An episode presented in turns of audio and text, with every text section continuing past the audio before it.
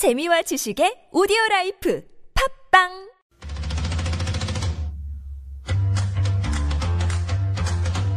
이슈를 알기 쉽게 풀어봅니다. 김성수의 이슈풀이. 이슈풀이 김성수 시사평론가 오늘도 자리했습니다. 어서 오세요. 안녕하세요. 김성수입니다. 네, 오늘은 조양호 평창 음, 동계올림픽 조직위원장 전격 사퇴 이야기 한번 해보겠습니다. 지금 2년도 불과 2년도 남지 않았는데 갑자기 전격 사퇴 선언했어요. 네. 2018 평창 동계올림픽 및 장애인 동계올림픽 개막이 지금 647일 남았습니다. 그런 상태에서 어, 조양호 어, 한진그룹 회장이 평창 동계올림픽 및 장애인 동계올림픽 대회 조직위원장 자리에서 전격 사퇴를 한 건데요. 네. 지난 2014년 7월에 조직위원장에 올랐습니다. 그러니까 1년 10개월 만에 자리에서 물러나게 된 겁니다. 어, 조직위원회에서는 처음에는 정부에서도 그 이유를 잘 밝히지 않았었어요. 그런데 조직위원회에서 조영호 위원장의 입장이 나오면서 어, 한진 해운의 자율협약 신청 등 긴급한 그룹 내 현안을 수습하기 위해서 경영에 복귀하고자 조직위원장직 사의를 표명했다. 이런 그 이유가 공식화된 것 같습니다. 2014년 7월에 평창올림픽 조직위원장에 올라서 어, 여러 가지 일들을 해냈다고 평가를 받았는데 네. 대미는 장식하지 못하게 된 상황입니다. 어, 아무튼 지금 어, 올림픽이 단순히 스포츠 이벤트 이상의 가치와 비중을 갖잖아요. 그런 상태에서 조직위원장이 자진 사퇴의 뜻을 밝히는 거 굉장히 이례적이고요. 또 조직위원장 이전에 이제 그룹을 이끌고 있는 회장으로서도 이런 선택을 하게 된 것에 대해서 이례적이다 이렇게 볼 수밖에 없는 것이 어 뭐 사실 아무리 그 회사가 어렵다고 하더라도 평창 올림픽이라고 하는 그 조직위원장 자리 자체가 네. 또한 어떻게 보면은 그 회사의 어려움들을 타개해 나갈 수 있는 굉장히 중요한 그 고리들이 되기도 하잖아요. 그런데도 던졌다. 이거는 여러 가지 또 추측들이 나오게끔 하는 그런 상황이라고 볼 수 있습니다. 네, 최근 우리가 이제 뭐 해운 조선을 비롯한 구조조정 논란이 한참 중심에 있는데 그 중에 하나 지금 한진 해운이 포함되어 있는데 예. 이 한진 해운 사태가 결국 발목을 잡았다고 봐야겠죠. 그렇죠. 뭐 애초에 2014년 그 7월 말에 조직위원장직 맡아, 맡게 됐을 그 당시에도 사실은 한진그룹은 문제가 많았습니다. 한진해운 그때 이미 뭐 심각한 그 적자들을 갖다 보고 있었고요. 네. 그리고 또 뭐 그때부터 시작이 됐던 것이지만 뭐 그 대한항공도 그렇게 썩 좋은 상태가 아니었었죠. 또 다른 사안 가지고 파장이 있습니다. 그렇죠. 다 파장이 있었잖아요. 땅콩 해양서부터 시작해가지고 뭐 이, 이 이리저리 일이 있었는데 아무튼 이제 에, 뭐 평창 동계올림픽 유치위원장으로서 나름대로는 어, 성공적인 그런 그 유치를 갖다 따냈으니까 네. 성공적인 어떤 성취를 올렸고 그리고 그 이후에 이제 어 뭐 조직위원장직을 맡을 때도 뭐 나름대로 그 자기가 그 명분을 잘 쫓아가지고 어, 선택을 했다라는 평가들을 받았는데 어 최근에 이제 언론사들의 전화 통화에서 제일 중요했던 일이 바로 음 한진 해운의 상황이었다 이렇게 얘기하고 있는데 지금 한진 해운 같은 경우는 음 독자적인 자구 노력을 해도 경영 정상화가 어려워져서 어, 결과적으로 조양호 회장이 한진해운을 과연 버리겠느냐 이런 그 여러 가지 추측들이 있었는데 과감하게 자율협약에 맡겼습니다. 어? 그러니까 어, 그만큼 굉장히 사태가 어려웠다고 볼 수가 있겠죠. 그런데 이 채권단 자율협약에 신청할 때도 어, 한진해운이 좀 말이 많았어요. 왜냐하면 자율협약이라는 게 이전에 채권단하고 여러 가지 공감대를 형성하고 그 예. 가운데서 일정한 플랜들을 잡고 나서 자율협약을 갖다 정부에 신청하고 이래야 되는데 그냥 전격적으로 자율협약을 탁 던져버렸거든요. 뭐 그래서 기간이 좀 걸렸다가 어제쯤으로 자율협약 일정을 발표를 그렇습니다. 했더라고요. 일정도 발표하지 못한 상태에서 시간이 지나는 그런 상황이 벌어지기도 했고, 어, 또 자율협약을 하면서, 어, 예를 들어서 그 현대상선 같은 경우는, 어, 현정훈 회장이 300억이라는 사재를 출연을 했거든요. 네. 그리고 뭐 온갖 이사 자리에서 다 물러나면서 그 채권단의 어깨를 좀 가볍게 해줬죠. 그런 모습들은 이제 실질적으로 보이지 않고 그런 상황에서 전 그 대표였던 어, 최은영 그 전 대표가 뭐 그 자율협약을 앞두고 주식을 다 정리하는 그런 일들이 벌어지지 않았습니까? 그랬죠. 이런 여러 가지 네. 악재들이 결과적으로는 지금 평창 동계올림픽 그 조직위원장을 맡기 어렵게 했던 거 아니냐 뭐 이런 얘기도 나옵니다. 그러니까 다시 말해서 사주 선수들의 도덕적 해이 문제의 중심에 서 있었기 때문에 에, 이런 사태를 그냥 놔두고 볼 수는 없었다. 이런 평가들이 좀 나오고 있습니다. 네, 최 전 대표의 주식 관련 이야기는 지금 사전 정보 이용했던 거 아니냐 해서 조사 대상이 돼 있죠. 예. 네. 어쨌든 간에 그동안에 이제 평창 올림픽 준비 조양 회장이 공이 컸던 건 사실이죠. 어 그렇습니다. 예. 뭐 동계 올림픽 유치 3수에 에, 나섰던 상황에서 2009년 6월에 평창 월드컵 유치위원회 공동 위원장을 맡았잖아요. 그리고 어, 이때 인연을 맺어 가지고 2011년 7월에 동계 올림픽 유치에 성공을 하는 그런 쾌거를 어, 올리게 됐고요. 그 이전에는 김진선 공동위원장이 상당히 역할을 했었죠. 어, 그렇죠. 강원지사도 김진선. 공동조직위원장이 2010년 6월에 퇴임을 했어요. 네. 그러면서 어, 유치 업무의 수장 역할을 맡았고 또 그리고 평창올림픽 유치한 이후에 그 2012년 2월 대한체육회 부회장을 맡았죠. 그러면서 김진선 그 평창올림픽 조직위원장이 동계올림픽 유지 어, 유치 특임 대사를 어, 그 맡았고요. 그리고 그 상황에서 이제 김진선 조직위원장이 2014년 7월에 사퇴를 합니다. 갑작스럽게. 그러면서 조직위는 총회를 열어서 그 위태위태한 상황에서 조양호 어, 회장에게 조직위원장직을 맡기죠. 그 이후에 조양호 위원장이 사실 경영 스타일도 굉장히 불도저 같이 이제 밀어붙이는 스타일인데 네. 그런 모습들을 보입니다. 뭐 경기장 지연 그 건설이 지연되고 있는 문제 그거 어 그 확인해 버리고 그리고 해결해 버렸죠. 그리고 올림픽 개폐 막식장과 경기장 이전 논란, 분산 개최 논란 이런 것들 다 잘라버리고 특히 일본과 분산 개최한다는 이런 부분들에 대한 그 의혹이 나왔을 때 그걸 단칼에 잘 정리를 했던 거 이런 부분들이 좋게 평가를 받았고 그리고 정선 테스트 이벤트 성공한 것도 상당히 에, 평가를 좋게 받았습니다. 사실상 거의 불가능하다고 여겨졌던 테스트였는데 어, 정선 알파인 경기장이죠. 네. 어, 대회 1개월 그러니까 어, 그 원래 그 1개월 전에 에, 대회장이 FIS의 공식 승인을 을 받았을 정도로 촉박한 일정이었는데 에, 그 1개월 사이에 이 공식적으로 승인 받고 나서 1개월 사이에 테스트도 다 끝냈어요. 그러니까 뭐 이 정도의 그뭐 어떤 추진력이라고 한다면 앞으로도 큰 도움이 되겠다라고 생각을 했는데 이제 하여튼 빛이 바래게 됐습니다. 그 조양호 위원장 뭐 사퇴 이후에 이범 전 산자부 장관 것이 발표가 되긴 했습니다만은 예. 지금 뭐 그렇더라도 여러 가지 일이 같이 맞물려 있기 때문에 조직이 차원에서는 지금 앞이 캄캄하죠.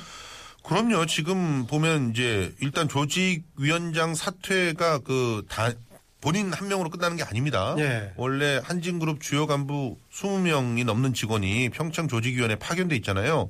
이 사람들 다시 원위치 되는데 그러면 뭐 지금 마스코트 선전 작업에서부터 시작해가지고 여러 가지 일들에서 딱 손을 떼게 되지 않습니까? 당연히 조직 안정성이 훼손이 되고 업무의 차질 불가피해질 수밖에 없겠죠. 국제적인 신인도 하락도 피할 수 없게 됐습니다. 벌써 어, 이 두 명의 인사가 평창 조직위원회 그 수장 자리에서 물러나게 됐지 않습니까? 네. 김진선 씨도 2014년 7월에 석연치 않은 이유로 사퇴를 했고 또 2년도 안 돼서 조양호 위원장이 중도 하차하게 되고 그러면 당연히 IOC에서 뭐 평창 조직위원회 고운 눈으로 볼 수가 없겠죠. 뭐 계속적으로 트집을 잡을 가능성이 남아 있겠죠. 문제는 뭐 그렇 그렇음에도 불구하고 지금 현 시기가 적기다. 물러나려면 적기였다 이렇게 볼 수 있는 것이 어, 겨울 이벤트들이 다 끝났어요. 대부분. 그리고 마무리됐고. 그래서 뭐 차기 테스트 이벤트도 가을에나 시작이 됩니다. 그러니까 그러겠네요. 시기적으로 네, 네. 아주 부담스러운 일은 없는 것이고. 그 테스트 이벤트는 한 번 더 있겠네요. 그렇죠. 어. 그리고 이제 그 어떻게 보면 하드웨어 준비는 거의 다 끝난 상태에서 소프트웨어를 준비하는 쪽으로 예, 이관되는 그런 상황이기 때문에 어 만약에 조직위원장 같은 경우가 이제 예, 움직일 수밖에 없다 피치 못하게 그러면은 뭐 이 시기밖에 없었다 이런 식의 분석들이 또 있더라고요. 네. 뭐 아무튼 에, 새 조직위원장 내정자가 발표가 됐는데 어 근데 이분은 또 평창 동계올림픽하고 뭐 유치 과정서부터 이제 인연을 맺고 이런 분들이 아니에요. 뭐 그동안에도 스포츠계에서 활동하기도 않았었죠. 그렇죠. 어. 그러니까 근데 좀 그 연결성이라고 하는 게 있잖아요. 그런 것들에 있어서는 좀 취약하지 않겠느냐. 그러니까 업무 파악할 때 시간이 걸릴 것이다. 이런 우려들이 또 나오고 그래도 있습니다. 뭔가 임명하는 쪽에서는 다른 쪽의 장점을 고려한 부분이 있지 않았을까요? 그렇습니다. 지금 뭐 정부에서 이범 전 산업자원부 장관을 선택을 했다고 하는데 무역협 회장도 했었죠. 그렇죠. 이분이야. 이분이 이제 그 CEO 그 거대 기업의 CEO를 갖다 두 번이나 역임을 했고 제 8대 산업자원부 장관을 지내면서 특히나 경제통으로 굉장히 알려져 있어서 어 여러 가지 뭐 협찬을 유치한다든가 뭐 이런 부분에서는 도움을 갖다 많이 줄 것이다 이렇게 보고 있는데 어 일단 체육계에서 뼈가 굵은 분이 아니란 말이에요. 어, 뭐, 물론 조양호 회장도, 어, 체육계하고 인연이 그렇게, 뭐, 애초부터 깊었던 건 아니지 않느냐 이런 얘기가 있지만, 그래도, 어, 이, 이범 전 장관 같은 경우는, 어, 사실은 체육부하고의 그 인연이라고 하는 것은 거의 없다고 해도 과언이 아닌데, 예. 어, 수행을 할 수 있었을, 있을 것이냐, 뭐 이런 부분들이 좀, 어, 걱정이 되는 것인데, 아무튼 지금 현재 뭐 언론에서, 어, 특별히 부담스러운 그런 그 전망들을 내놓지 않고 있다라고 하는 것은 그만큼, 어, 평창 조직위원회가 굉장히 급하다, 이렇게 볼 수가 있겠습니다.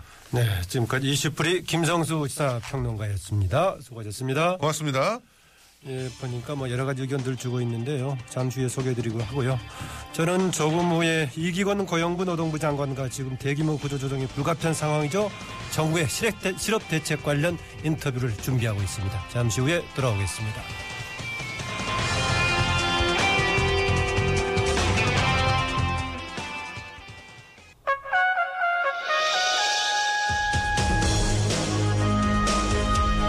열린 인터뷰 시간입니다. 해운업과 조선업을 중심으로 지금 기업 구조 조정이 불가피한데요. 대규모 실업이 눈앞에 닥친 상황입니다. 과연 정부의 실업 대책은 뭔지 자세히 살펴보겠습니다. 이기권 고용노동부 장관 연결돼 있습니다. 안녕하십니까?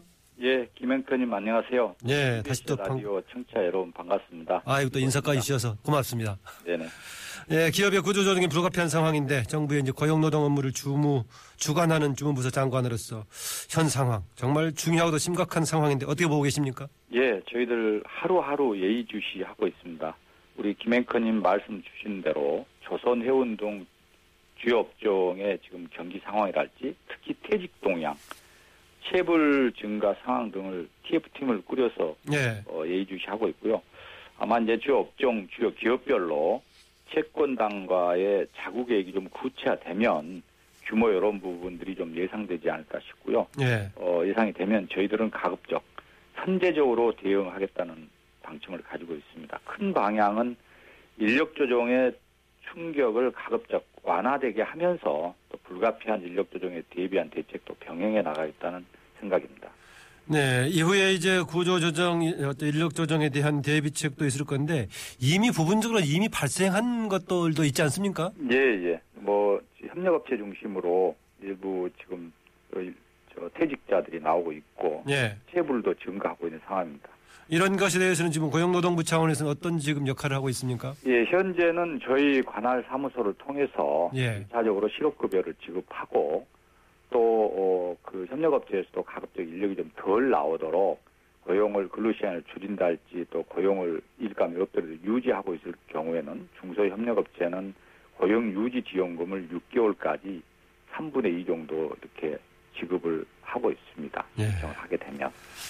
이제 이제 노동계에서는 기업 구조조정 과정에서 특별 고용 지원 업종 또 고용 위기 지역 선정 등을 요구하고 있는데 정부에서는 이 관련해서 좀 검토하고 계십니까 어떻습니까? 예, 저희들 말씀드린 대로 TF를 그, 어, 구성해서 검토를 하고 있고요. 예. 과거에는 통영이나 평택 등 특별 고용 위기 지역을 선정한 사례가 있습니다. 예. 이번 경우에는 업종이 어려웠기 때문에 어, 특별 고용 지원 업종 쪽에 무게를 두고 검토를 하고 있습니다. 아, 만약에 이제 어, 각 모기업별로 계획이 채권단으로 확정이 되게 되면 어, 전반적인 구조조정 어떤 계획이 어느 정도 방향이 잡히기 때문에 말씀드린 대로 특별 고용 지원 업종으로 선정을 하게 되면 예.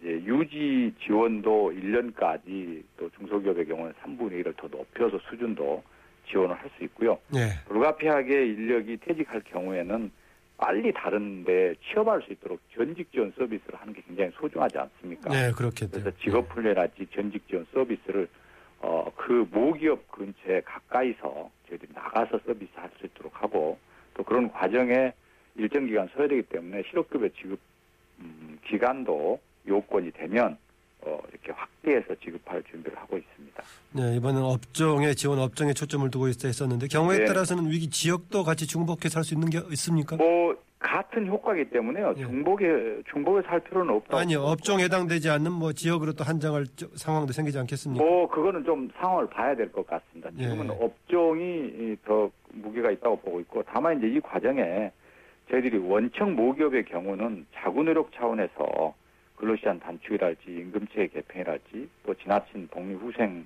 어단 이 부분에 좀 어, 양보를 한달지 이런 자구 노력도 함께 있어야 된다고 보고 있습니다.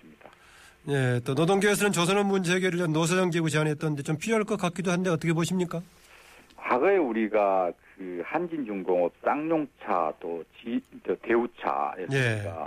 어, 얻은 교훈은 어, 구조조정 관련해서는 골든타임을 놓치게 되면 오히려 근로자들한테 손해다 이렇게 보고 있고요.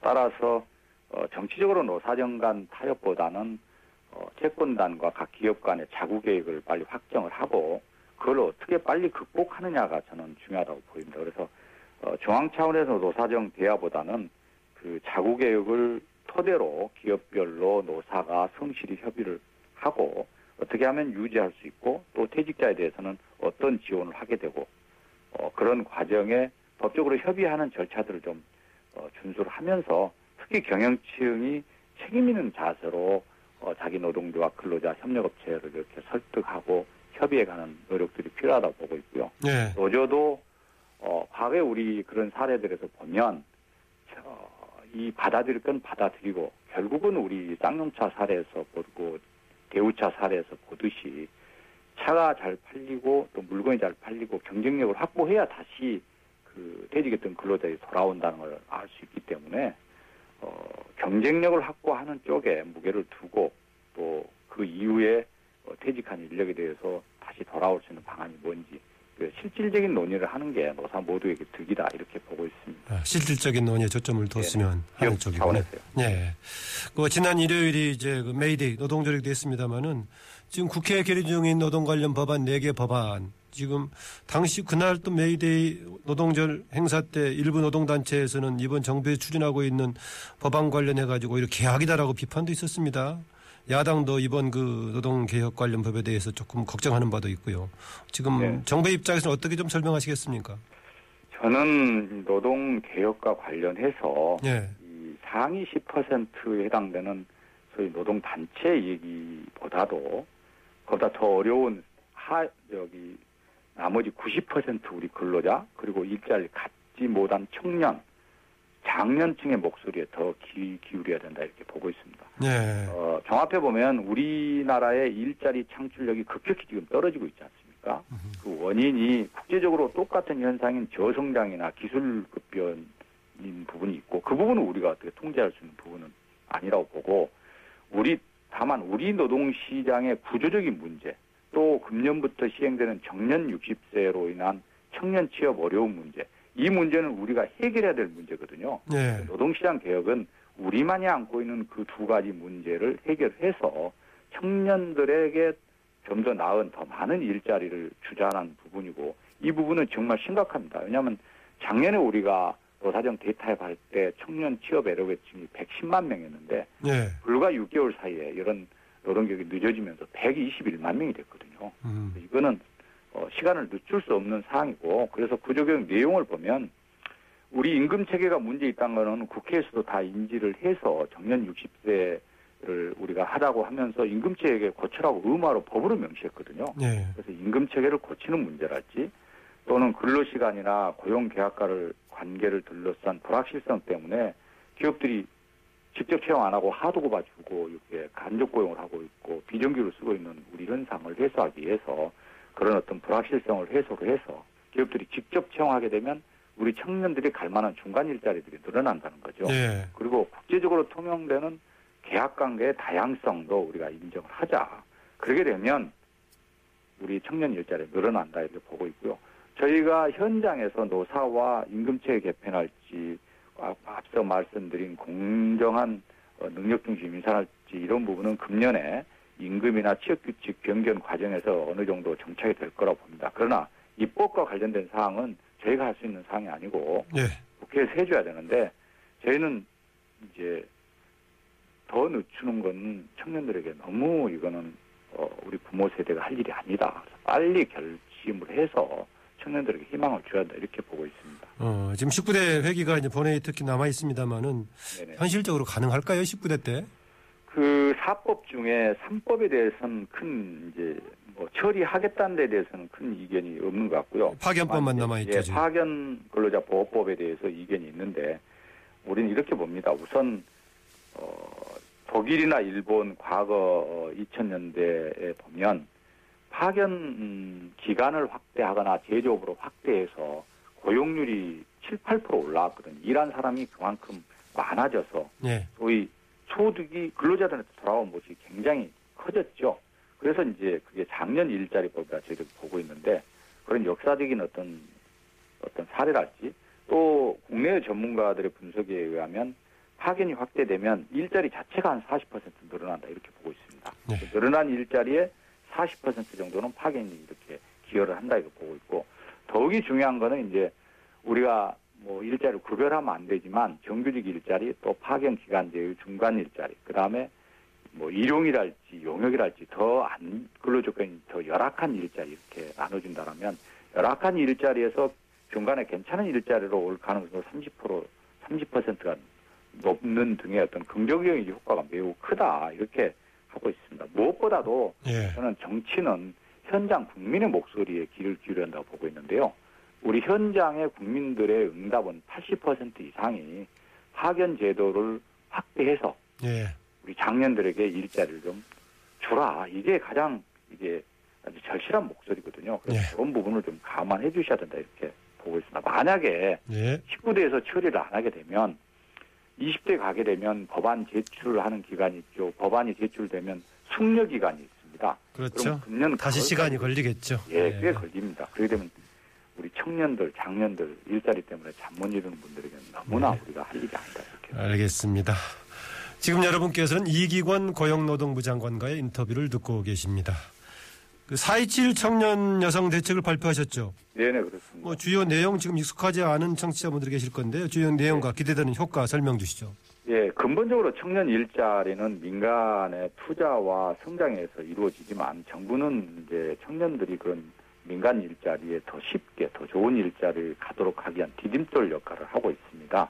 이번에 저희가 발표한 청년 대책은 그동안 청년들의 현장 목소리를 많이 듣고 체감할 수 있는 가장 절실한 분야 중심으로 집중적으로 이렇게 대안을 마련했기 때문에 일정 부분 효과가 있을 걸로 저희들은 보고 있습니다. 첫째는 앞으로 모든 부처가 정책을 추진하고 예산 사업을 할 때 청년 일자리 증가로 연결되도록 하자는 정책입니다. 예를 들면 이제 관광산업 활성화 차원에서 호텔 규제 완화가 곧 예정돼 있지 않습니까? 예. 그럴 경우에 이제 신축하겠다는 음, 기업들이 나타날 텐데 그게 어느 정도 가시화되면 정부와 그 기업들 간에 어, 공동으로 채용 박람회를 열어서 아마 9월쯤 예상되고 있습니다. 그 청년들이 희망하는 호텔리어 약 500여 명을 채용한다 할지 어, 금년도만 해도 약 60여 개의 정부 정책을 그렇게 연계할 계획입니다. 그러면 약 5천 명의 괜찮은 일자리들이 청년들에게 주어질 거로 보고 있고요. 두 번째는 이제 우리 청년들이 중소 중견 기업에 가야 청년 문제도 풀린다 이렇게 보고 있습니다. 아, 예. 그래서 한쪽으로는 중소 중견 기업의 근로 조건을 향상을 하면서 어떤 방식으로 예. 예 한편으로는 이제 거기 가도록 하려고 그러는데요. 그 가도록 하는 마중물 역할을 소위 청년들의 장기 근속을 위한 자산 형성 지원을 하려고 그럽니다. 어. 청년들이 어, 한 달에 12만 5천 원, 2년에 걸쳐서 300만 원을 이렇게 납부하면 어, 정부와 기업이 900만 원을 보태서 2년이 되면 1,200만 원 음, 플러스 이자까지 이렇게 갈 수 있도록. 아, 300만 원 하면 900만 원 더해 주는 겁니까? 예, 그렇습니다. 아. 그리고 이제 지금 우리 청년들이 취업 준비 과정에서나 또는 중소기업에 들어가서 학교 다닐 때 빌렸던 그 사- 학자금 대출 상환에 어려움을 겪고 있습니다. 이 네. 부분도 본인이 희망하는 기간 동안 유예할 수 있도록 해주려고 하고 있고요. 예. 무엇보다도 이제 취업 준비하는 우리 청년들 경우에 기업의 이 소위 채용 정보가 좀 일목요연하게 알았으면 좋겠다. 또 정부가 청년들을 위해서 방금 설명한 그런 정책들이 있는데 우리가 좀 일목요연하게 그 지원 정보도 알았으면 좋겠다. 이런 요구들이 굉장히 많습니다. 예. 그래서 강, 강소기업의 채용 정보랄지 정부의 지원 정보랄지 또 신청 자체도 우리 청년들이 이 스마트폰에 워크넷이란 웹을 깔아서 딱 누르면 신청까지도 앞으로 금년 말 되면 아예 고용 계약서 자체까지도 그 웹을 통해서 다 작성할 수 있도록 원스톱으로 고용 정보 서비스를 할 계획입니다. 네, 하나 마지막 질문을 더 드려야 할 것 같은데요. 네네. 아까 그 노동단체 관련해 가지고 대기업 상위 10% 말씀하시지 않습니까? 네네네. 어, 관련해서 임금 인상을 자제해 달라 이런 주장도 하셨던데 최근에 네. 대기업들과의 간담회도 가지셨죠. 예, 예, 그렇습니다. 기업들이 따라줄까요? 저는 이 문제는 우리 사회의 일자리 문제를 푸는데 너무나 중요한 일이라고 보고 있습니다. 왜냐하면 대타협할 때도 이 문제를 굉장히 심각하게 봤거든요. 네. 앞서 말씀드린 대로 청년들이 중소기업에 가게 하려면 정부가 지원 정책도 필요하지만 근본적으로 중소기업의 근로 조건이 올라가야 청년들이 마음 놓고 거기에 가지 않겠습니까? 근데 우리나라는 대기업 상위 10%와 가장 낮은 일자리 하위 10% 간의 임금 격차가 4.7배에 해당됩니다. 예. 그건 OECD 선진국 중에 가장 크죠. 그래서 이제 우리 이 노사정 음, 합의를 할 때 상위 10%가 임금을 차지하고 그 재원에다가 플러스해서 기업들이 더 보태고 정부도 더 보태서 청년 채용을 하거나 중소협력업체 근로조건 향상에 쓰도록 하자. 이게 대타협의 가장 중간에 해당되는 가장 큰 기본 정신입니다.